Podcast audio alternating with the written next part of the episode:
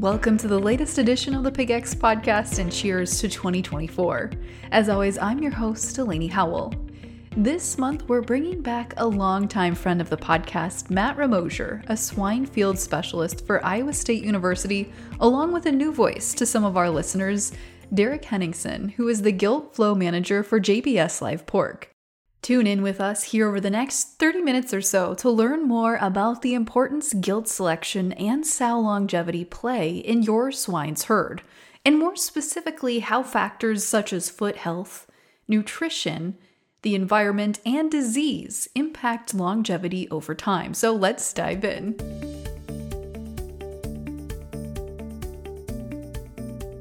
So, Derek, super excited to have you on the podcast today. And I think a great place to start would be to touch on a little bit of your background and how you found yourself as the Gilt Flow Manager for JBS Live Pork.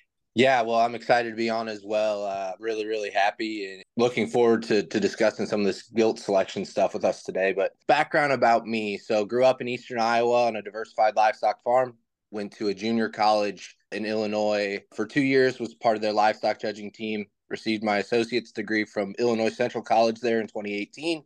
Transferred out to Iowa State then in the fall of 2018. Again, was pretty heavily involved with the livestock judging team, but started to kind of gain some more of the commercial pig production experience out here at Iowa State. Competed on the livestock judging team through 2019. And then the spring of 2020, obviously, when COVID hit, I was posed with either entering the the real world per se, or uh, the opportunity arose to manage the school's swine teaching farm and do a master's there under Dr. Ken Stalder.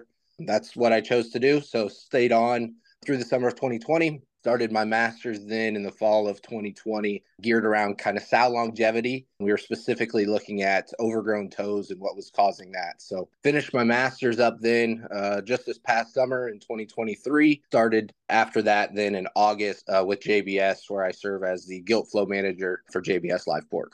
Awesome. And Matt, I know you're an old voice to the podcast here, but for those of our listeners just tuning in with us, would you mind giving us a brief overview of your background as well?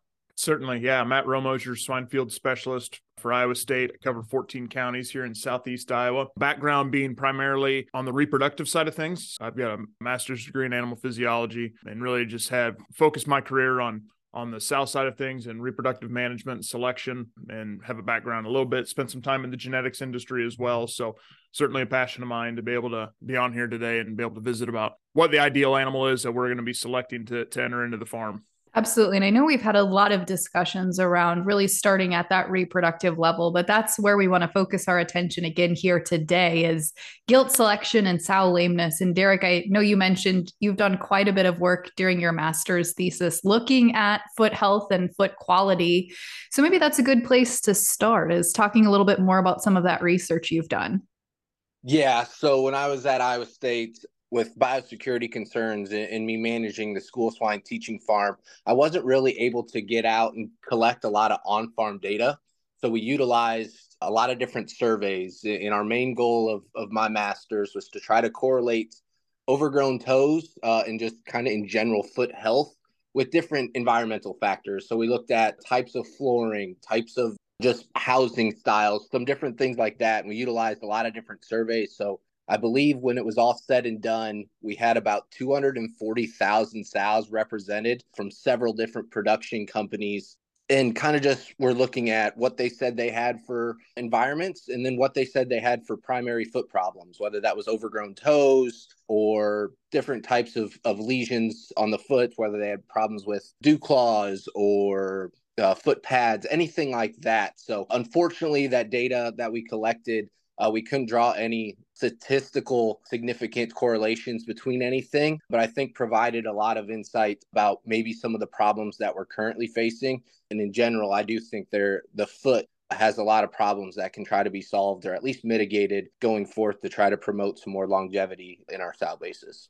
You know, Derek, I, I think you bring up some good points there. And I always find it interesting, especially if you go on a sow farm and if the manager or the owner taking you around is you know gracious enough to show you their cull pen or sows being ready to be sent off for culling. It always amazes me just how how many foot issues you can spot just standing outside the pen. And you know, I think that producers are starting to be a little bit maybe more receptive to the idea of foot trimming, but I don't think it's it's not something that's commonly practiced. But I think if there's obviously as sows get older and wear their toes differently, whether it's you know obviously in group house settings going to have more more wear on foot or the toe versus in a stalled barn. But obviously, environment is going to play a, a little bit of a role maybe on how that foot develops over the lifespan of that of that animal. And I, I think it would be interesting to know if how longevity can be improved if, if foot trimming was a common practice. Obviously, not done today just because of the labor constraints and the expertise that it would require to be able to do that. But it's always uh, something that's very easily very prevalent in sow barns when you see, especially when you look at ones that are being culled early.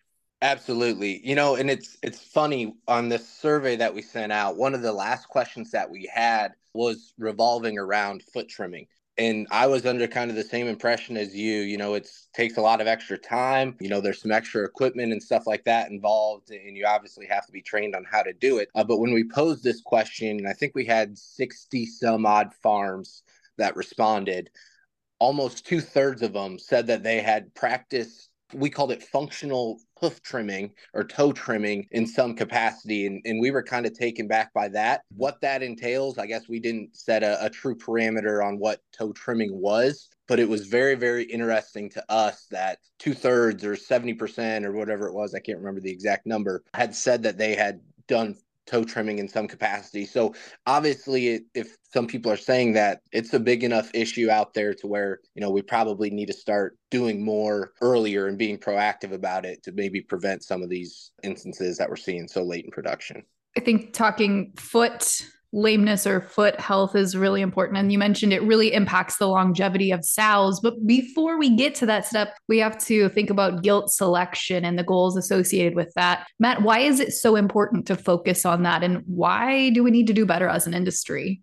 Yeah, absolutely. It's a, it's a great question, Delaney. You know, I think it's it's really important to distinguish the differences between gilt eligibility and gilt selection. You know, I think a lot of the work, like we've discussed on a previous podcast with Jenny Patterson, a lot of that work that's come out of Canada, I think is, you know, certainly starting to get adopted more readily in the industry. I think a lot of farms kind of adhere to a lot of the general guidelines and benchmarks, especially with regarding to weight at breeding, uh, weight at first breeding, and and trying to get as many gilts to have two heat nose serves before before being bred. But at that point, you're almost too late for the selection process to happen, right? So just because they're eligible doesn't mean they're a good candidate to be bred. And I think sometimes farms get into that mentality a little bit that if they've got four legs under them and they're in standing heat, then they're a good candidate to be able to come into the herd. But in some instances that's probably not the case right because if if they're not suitable from a structure standpoint then ultimately they're probably going to leave the herd early and and ultimately probably be a net loss from a profitability standpoint so i think it's important to distinguish while we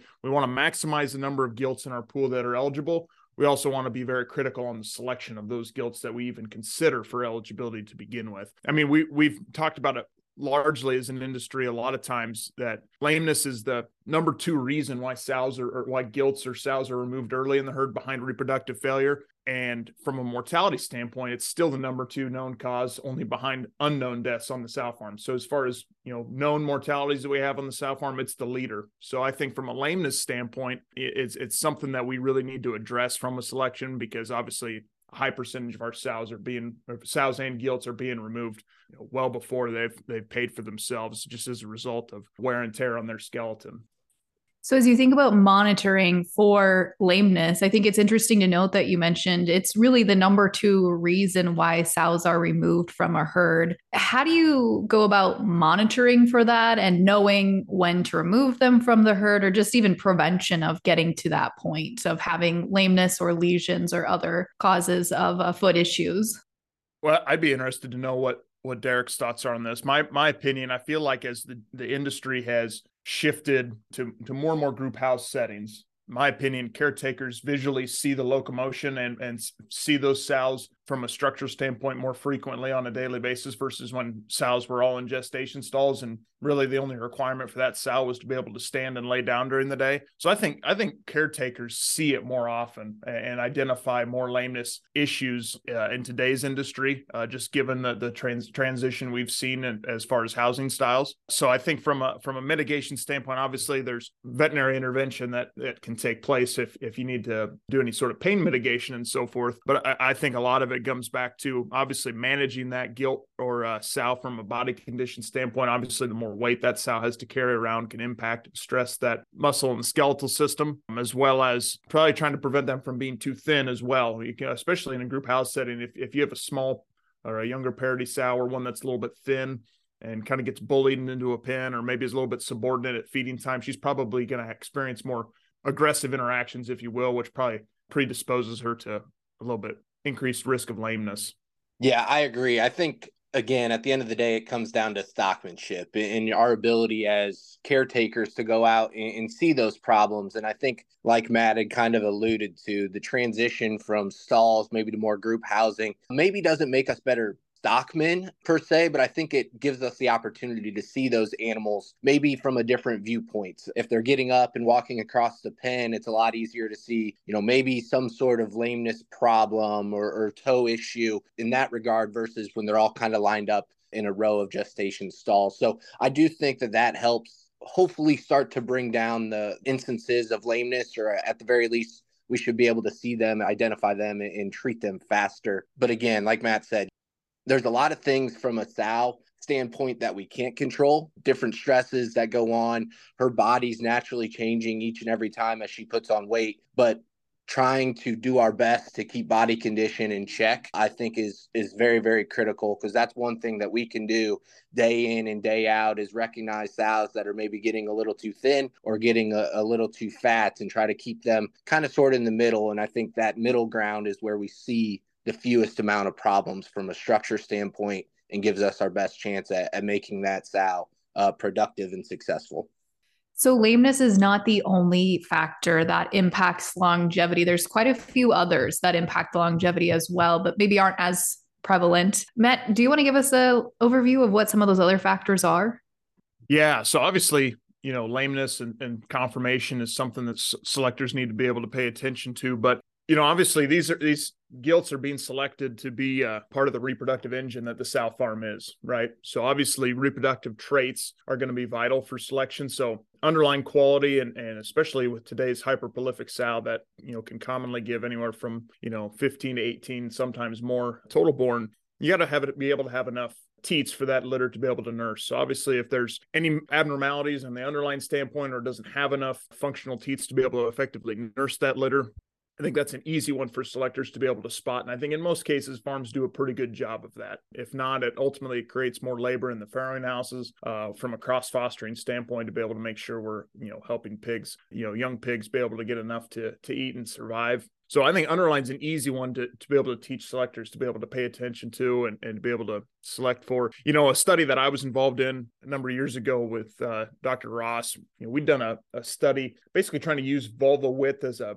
as a biomarker for fertility for for gilts. Obviously, like what we've talked before, uh, uh, maybe a previous episode, but age at puberty is is a pretty good predictor of that gilt's ability to make it to parity three, just given the fact that reproductive failure can really knock out a high percentage of a gilt pool or or sows remaining in the herd.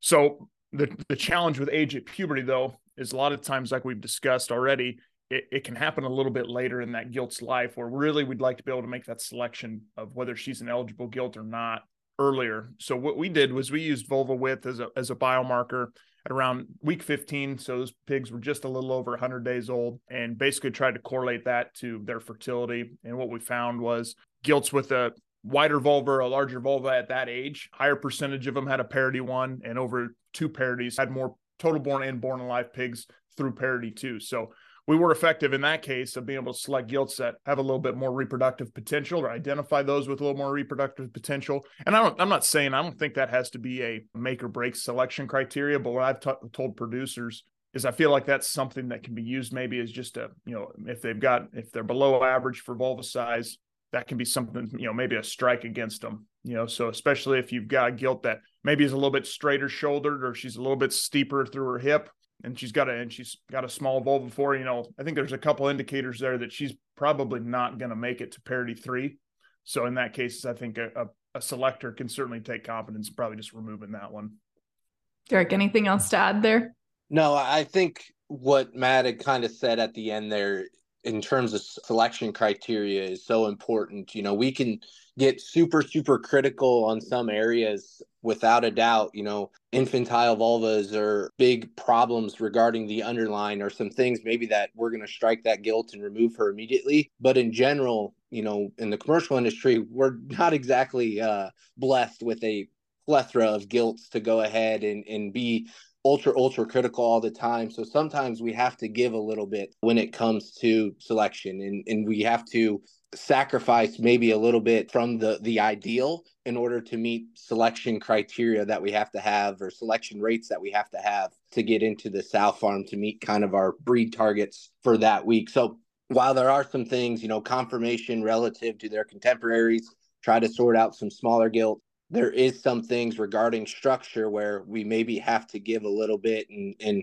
stem just a little bit away from the ideal in order to meet kind of some of those needs uh, from just a total number standpoint at the sow farm. So I do think kind of the multiple strike method of, hey, you know, maybe she's not very good about the angle to her shoulder. She's a little straighter there. Maybe she's just a little bit uh, narrower and flatter about her body shape. You know, those are some things that start to compile that can maybe work gilts down. But selection in general can be very, very tricky when it comes to to the needs of the sow farms. And Matt, from an environmental perspective, how would you say that it impacts longevity in addition to lameness and reproductive traits? Yeah, so I would say from a you know a, a couple other factors obviously we've touched on on how impactful body condition and and weight can be as affecting the uh, gilt's ability to to make it to parity three or, or beyond.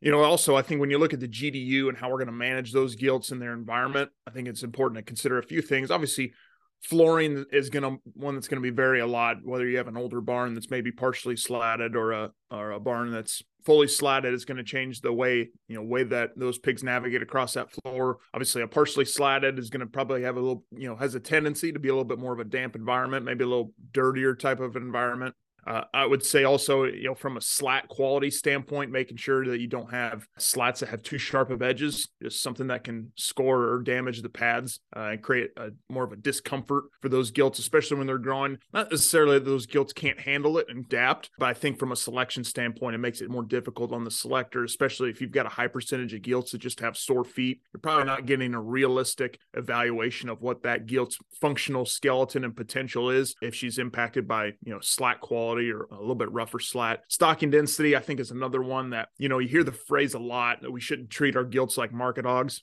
And a lot of times you go into a GDU, especially if they're a little bit more mature and they might be stocked at seven or eight square feet, you know, a typical typical density we would see in a finisher right before that first cut. And those gilts, especially when they get up to 300 pounds, they can get pretty tight in there. And I think just that stocking density not only impairs, puts them at a little bit more risk for injury because you've got tighter living quarters and you're you're having to navigate just be able to just to get to feed and water is a little bit more difficult for those larger gilts but also limits their ability to have access to a boar so if we're doing gilt development right and we're and we're starting boar exposure early in life you know the competition for access to that boar in, a in a tightly dense or tightly stocked pen is going to be more challenging and, and ultimately we're going to probably have a higher percentage of gilts that maybe don't get adequate exposure or cycle later in their life which isn't great from an eligibility standpoint either you know, I think another imp- important factor to touch on would just be disease.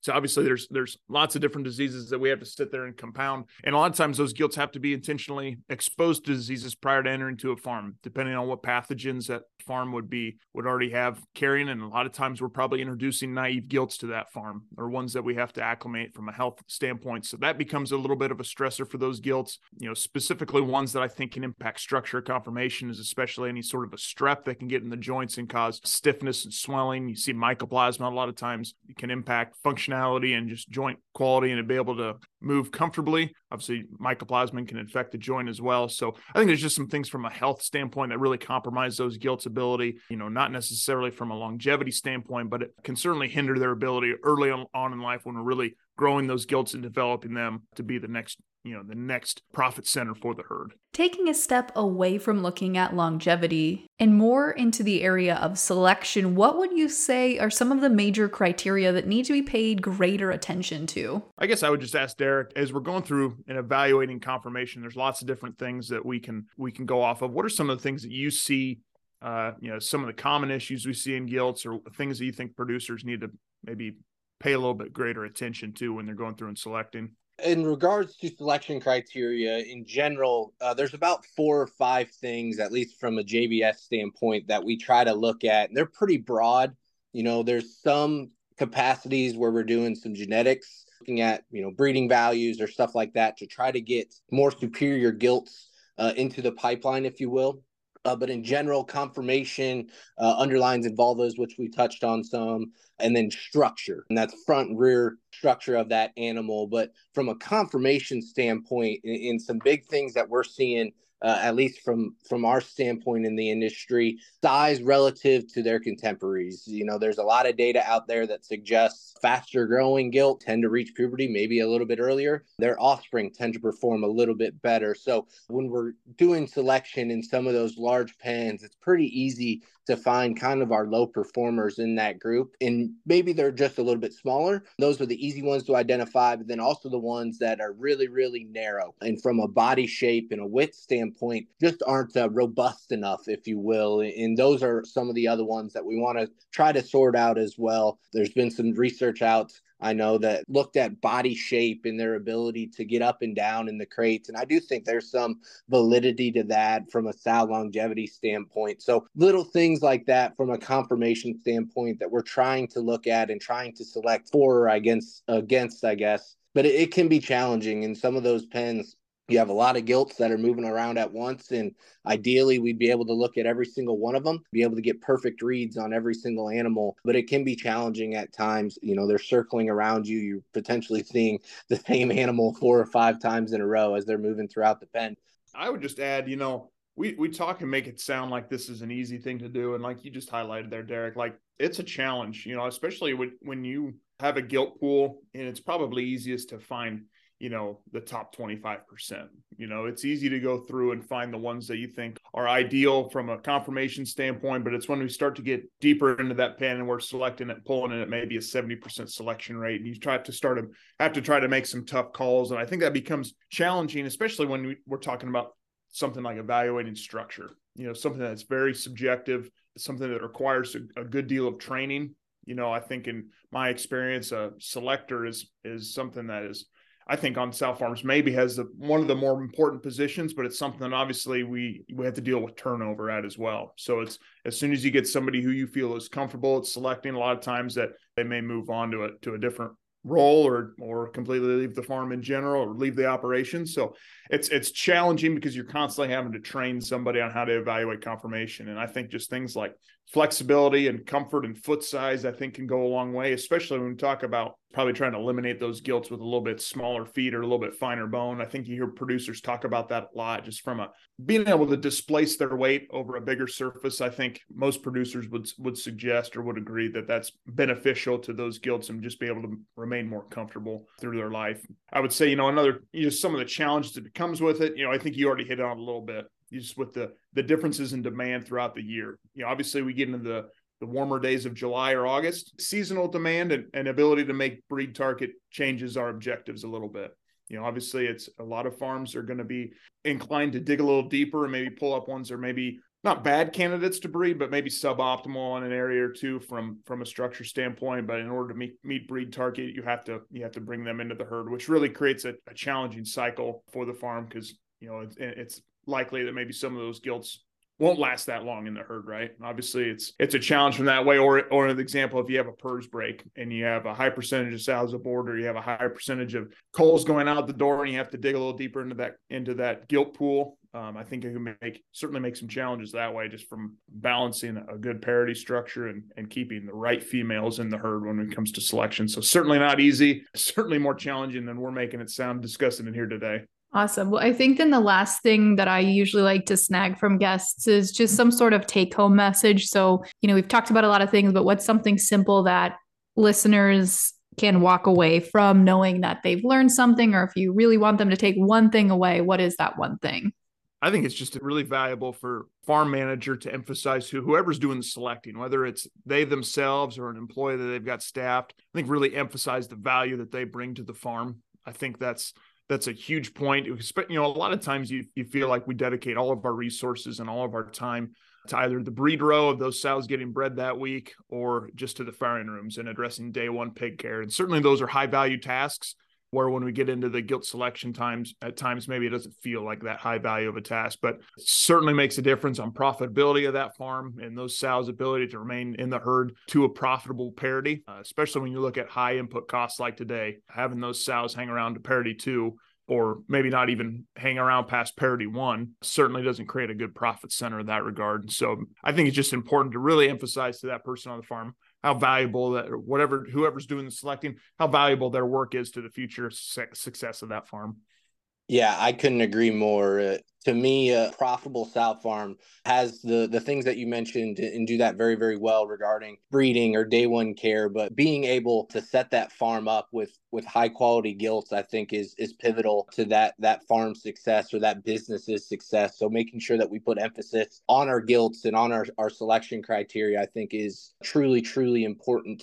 The other thing that I'll say is you know understand that gilt selection there's not one one thing that that overpowers the other. It's a culmination of a lot of things that come to the ideal animal. And i think that's kind of the balance uh, that those really really good selectors are able to do is they can balance all of those traits that it requires for those gilts to be really really successful as sows. And that to me is so important as well in being able to understand uh, that there's a lot of different things that go into selection in general well, thank you again to Derek and Matt for joining us on this deep discussion into sow lameness, longevity, and selection criteria. And thank you to all of you for tuning in.